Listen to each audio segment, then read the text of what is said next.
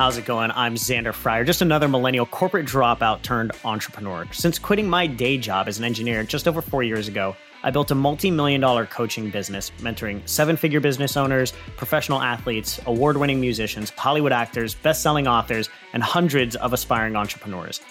I truly believe that when we couple the right knowledge with a strong desire for action, anything is possible. But most of us are never given the right knowledge, the shit you don't learn in college.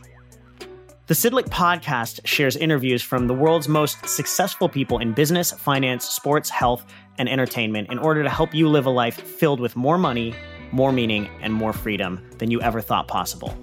Get ready to learn the shit you don't learn in college.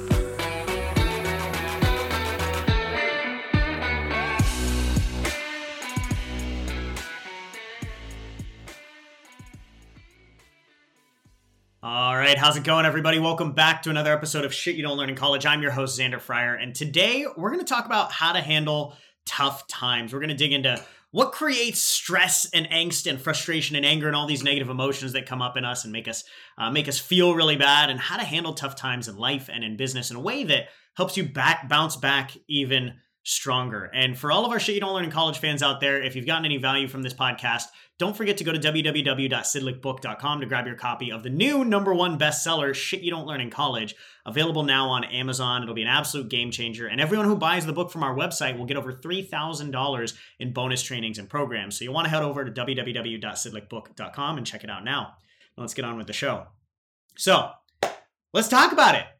Feeling frustrated, feeling feeling stressed, feeling angry about things. Um, uh, recently, uh, the CDC actually did a poll that found that 84% of adults in America, 84% of adults in America uh, are saying that they're facing significantly more stress than ever before in various areas of their lives. Now, I don't know if you guys have noticed over the last 18 months or so, um, even more than that, almost two years now, there's there's been a lot of change in the world. There's been a lot going on in the world, a lot of social unrest, a lot of economic unrest, a lot of financial unrest, uh, a lot of things going on in people's lives, a lot of things that are causing people to feel more stressed, more angst, more frustration than ever before. Uh, that's why I really wanted to dig into this episode because literally 84% of Americans are feeling this. Um, and I feel it's really important for us to understand where this is coming from. We actually talk about stress, we talk about angst, we talk about anger, all these negative emotions in our book, Shit You Don't Learn in College, um, and how to overcome them, how to move through them properly, um, and the tools to actually help you with them. Um, and I wanted to dig into one here with you guys today. Um, and to illustrate this, I want to tell you of a, uh, a little story of you know when uh, we're about six months into COVID, and Maddie came into my office just really sad, just really, really bummed out, um, you know, on the verge of tears. And she, I was like, "What's wrong?" And I was, uh, you know, I was working, but I could tell she was like, just visibly, just really, really off. And I was like, "What's wrong? What's going on?" And she just came in and she's like, "I, I have to cancel our wedding the second time." Now, obviously, like a wedding is one of the most important things for us to, to be able to celebrate our love, to be able to celebrate us coming together. And we'd been figuring this out and we'd been planning this wedding for a while. And then when COVID hit, we were actually going to have our wedding in the beginning of um, uh, September of uh, 2020. Is that right? 2021. Yeah, there we go. September of 2021. And when COVID first hit, um, we had to push it back. And, you know, we waited a, a, month or so and then we decided that we're, you know, COVID wasn't just going to blow over in two or three months. Uh, so we decided to put it back, push it back to March the next year, March of 2020. Uh, sorry, March of, we, it was going to be September of 2020 and we pushed it back to March of 2021. Um, and then, you know, a few months later, we realized that things were just getting worse and Australia was shutting down. And Australia, so obviously Maddie's from Australia. We were going to do our wedding in Australia. We were going to have everybody fly out from America to Australia um, so that we could do it out there. We could have Maddie's family there. And as we started to get excited, we started to have, uh, we started to book plans with our wedding planner. We started to actually take actions on really getting this thing going. And we were about to send out um, our save the date. And Australia, um, sent out a note that they were canceling all flights and and that they were going into lockdown for you know fourth time or seventh time or whatever it was, and that you know there was no foreseeable future that anybody was going to be able to travel and all this stuff. And we heard of people trying to get out to Australia and their flights would just be canceled and you know there was a 14 day quarantine that in, in a hotel and it was just it, it was just really rough and it really broke Maddie down because we had done so much planning and we had started to get so ready to actually be able to have our wedding day and actually celebrate that. Um, now, for those of you guys who don't know, Maddie and I are already married. We had a small ceremony here in San Diego, um, but this was our big celebration. This was going to be our, you know, our way of getting the families from Australia and the U.S. together to finally celebrate our wedding. And she was devastated by this, and I was devastated by this. Now, I wanted to share this because we're not the only ones who went through some tough times uh, over the last 18 months to 24 months. Uh, we've had family members who've lost jobs, a lot of family members who've lost jobs, a lot of friends who've lost jobs that I've had to help, uh, you know, get back on their feet and figure out how to be entrepreneurs and stuff like that. We've had clients that we were working with that had to close doors on their business, and we had to figure out how to take them online, and we had to figure out how to, you know, go other directions. Um, the reality is, pretty much everybody has faced some really tough times over the last 16 to 24 months. Um, and these tough times can either break you or these tough times can be a trampoline to spring you forward. But it's really important to understand how to make it through these tough times without allowing them to cripple you. So that's what I wanted to go through today. Um, and the first thing that I wanted to talk about uh, is the basics of, of understanding disappointment um, and anger and frustration and where it comes from. Um, and really, what it comes down to is it comes down to mismanaged expectations. So, um, one of my mentors, uh, Jack Canfield, explained this to me about five or six years ago, and I loved the way that he explained it. He said, Disappointment is basically you made an appointment about the way that something should happen or somebody should show up, and they dissed it they didn't show up that way. They did not do the thing that you were expecting them to do. Now we we thought, you know, for our wedding, we thought that Australia was going to be opening up. Everything, everybody that we talked to was like, "Oh yeah, they're doing really well, and Australia is going to open up, and we're going to be able to go have the wedding out there." So we had this appointment. We set an appointment for how we thought Australia was going to show up and how the world was going to show up, and then obviously that got completely, you know, completely ruined. Um, so we had mismanaged expectations, and it's the dissonance between your expectation and reality that actually causes frustration, anger, resentment, guilt, whatever it might be, right? So, uh, an example that I love to give here is, um, you know, when COVID first hit, when COVID first hit, uh, nobody had any idea what was going on, right? Like the first month that COVID hit and people were starting to get it, everybody was confused, everything was going on. And Maddie and I lived on the beach in Encinitas, and the city shut down the beach in Encinitas. Um, so I don't know if any of you guys know this, but uh, I don't know if you noticed. They they now know this, right? Like being outside, being in fresh air is really helpful for things like COVID. Um, and Maddie was a nurse for eight years, and she, she spent the better part of half of a decade studying holistic health and integrative health and Chinese medicine and all of these things to help heal herself from PCOS and, and other ailments. So she's one of the smartest people I've ever met when it comes to health and wellness. And when this happened, right, both her and I, and I'm really passionate about health and wellness as well. When this happened, both uh, both her and I were like, "What the fuck?" Like you're shutting down the beach. Like one of the best things that you can do to fight illness, be outside, fresh grounding, getting fresh air in the sun, ocean water. You're literally shutting down probably the best thing that you could do to help yourself from a health and wellness standpoint. You're shutting it down. And we were livid. We were like, holy crap, what are you talking about? I remember standing on the bluffs of the beach and I, I would still go up to the bluffs of the beach every morning and i would look i would look out over the beach and i would just sit there so upset that i couldn't go down the stairs to the actual beach. And i remember uh, one morning a doctor pulled up and he was in his scrubs and he was i i, I remember talking to him because he was a surgeon and he goes isn't it funny? This was a doctor at the time. He goes isn't it funny that the one thing that could probably prevent us all from getting sick the the government has decided to shut down and I was like, oh my God, I'm glad that you get it, right? And so we were so frustrated at the legislation makers. We were so angry at the legislation makers um, that uh, like we couldn't bring our, it was literally swelling up inside. And I actually had to have a, Maddie and I sat down and we had to be like, okay, like this is actually causing us a ton of anger because we were already under so much stress with COVID hitting. We didn't know what was going on. There was, you know, fear of, you know, is this disease like how bad is this disease? How, you know, what how how severe is it? Nobody really knew. Like, is it going to spread? Is it going to be a worldwide catastrophe? What's going on? So there's so much uncertainty and so much fear around it. And then we saw the one thing that would really help being outdoors, taking care of our health. Like the government said, no, you can't do that. And so we were livid, right? And so we had to sit down, and I remember sitting down at our, our coffee table and being like, okay, like being this mad is not going to help anybody. This is not going to fix anything. So why are we so mad? What's the expectation that we had? And how is the world showing up that is different? Reality, the reality, the real world. How is the real world showing up that is different from our expectation? And how can we, uh, how can we fix this dissonance because otherwise we're just going to be pissed for the rest of our lives. And I don't want to be pissed for the rest of my life because I can't accomplish anything good while I'm pissed. So what we realized is we sat down and we talked it out. We're like, okay, well, unfortunately, most of the legislation makers hadn't spent 10 years like like Maddie and I had sitting both western and eastern medicine and holistic practice practices and all the things that allow you to be healthy you know they're just doing what they think is best right most people I truly deeply believe that most people though some of them act like complete idiots uh, most people are just doing the absolute best they can with whatever limited knowledge, skills, and resources they have at the time to meet some basic need, right? So the legislature, you know, the people making uh, legislature and legislation are, are just scared too. They're just trying to keep their jobs. They're just trying to keep people safe. They have no idea what they're doing, so they're just trying to do the best, right? Unfortunately, they their best was not good enough for Maddie and I because we're so much more educated than them in that space.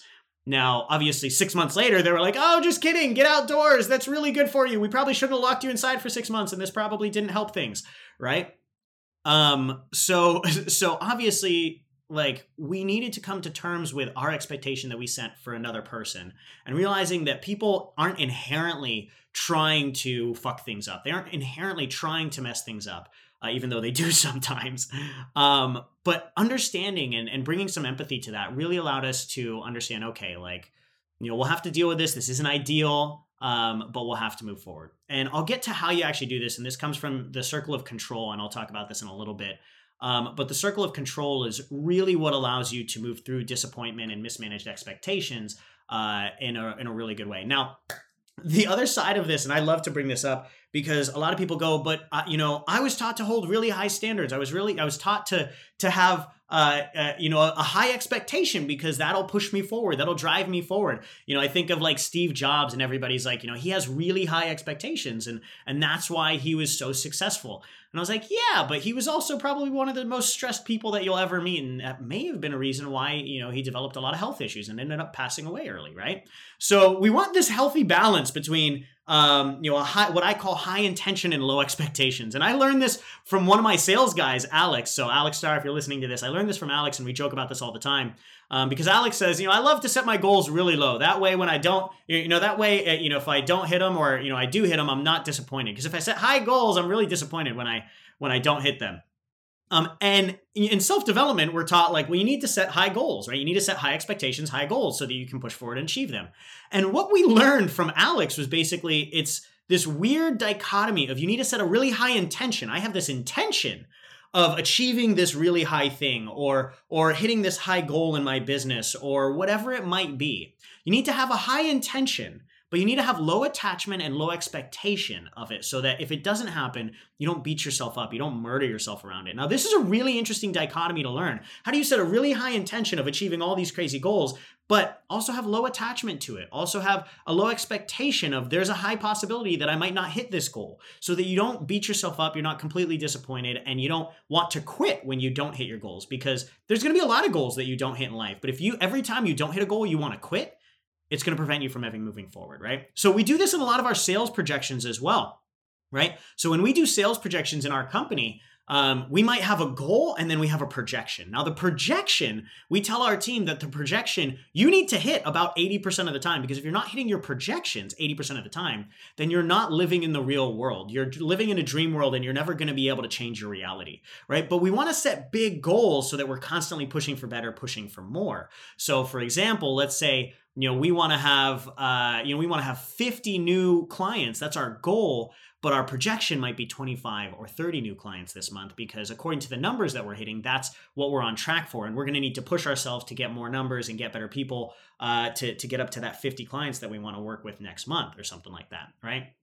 Um, and then the other thing that i always like to share with people is something called the the law of latent potential. And this is a big reason why so many people get frustrated uh, and disappointed is frankly because of their attachment to time right? So in business or in life, we get frustrated because of our attachment to when we think something is going to happen. Uh, for example, when I proposed to Maddie, Maddie and I had known each other for about a year and a half. We've been dating about a year and a half when I proposed to Maddie, and Maddie had an expectation that I was going to propose in, you know, within the first year. So it was frustrating for her. And I had this expectation that I would never propose to anybody until after two years, right?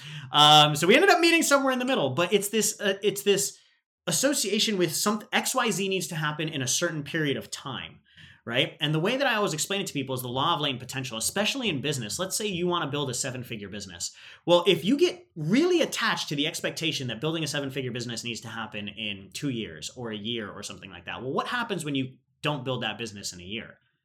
Well, then you get really beat up and you don't, you, you think you're a failure and you don't want to do it anymore. And you create all these negative emotions, all this stress around it, right? When the reality is, you maybe just didn't give yourself enough time right? You set a mismanaged expectation of how long or how hard you would have to work to build that seven figure business. Now, I always tell our clients if you always focus on growing every day and you never quit, eventually you'll get you'll get there. There's there's no way you can fail if you always focus on growing and you never quit eventually you'll get there. It might just take a little bit longer than you think. It might be a little bit harder than you think. It might happen in two years instead of one. It might happen in three years instead of two, whatever it might be, right? Because you just don't know how much growth you have to go through. And it's our attachment to this happening in a certain amount of time that creates a ton of frustration, creates a ton of, of angst when we don't hit a goal in a certain amount of time, right? So I always explain to people the law of latent potential um, is like melting an ice cube. So whether it's in business or whether it's in your relationship or whether it's in your health and wellness journey, whatever it might be, uh, if you think about melting an ice cube, ice cubes melt at about 32 degrees Fahrenheit. Well, exactly 32 degrees Fahrenheit. Um, so if you were in a room if you were in a room that was 10 degrees Fahrenheit and you needed to heat up that room to 32 degrees Fahrenheit to get that ice cube to start to melt, that was your goal to get this ice cube to start to melt. Well, you might do a bunch of push-ups, you might run around the room a bunch, you might uh, you might light a fire in the corner and blow on it, stoke that flame to try and get the, the room heating up. And you feel the room starting to get hotter and you get it from 10 degrees to 15 degrees, 15 degrees to 20 degrees. So you keep running around faster, faster. You do more push ups, you do more squats, you stoke that fire right? And you do that for like 30 minutes, 40 minutes, and you're not seeing the ice cube melt. The ice cube is still just sitting there, perfectly shaped, perfectly ice, not melting at all. And if all you're focusing on is, man, this ice cube should have melted by now, I should have gotten there by now, your association with time, right, that's going to create a lot of issues for you. And because of that, you might go, man, this ice cube's not going anywhere. You're not seeing the result. So all of a sudden, in your mind, because you're not seeing the result, you think that you're not growing. You think you're not getting any better. And eventually, you quit. And you may have gotten that room temperature up to 30 degrees or even 31 degrees. You may have quit just before 32 degrees. And all you had to do was one more lap around the room, one more, you know, set of push-ups and one more blowing on that on that fire and that ice cube would have started melting but you were so attached to the amount of time that it would take that you ended up giving up. When the reality was, if you just became the type of person that learned to love running around the room, doing push ups, blowing on that fire, because you knew eventually that ice cube would have to melt. Well, then you would have gotten there because you would have done those push ups. You would have run around the room. Temperature would have gone up from 15 to 20, 20 to 25, 25 to 30. 30 31, 30 to 32, and boom, all of a sudden that ice cube would have started melting.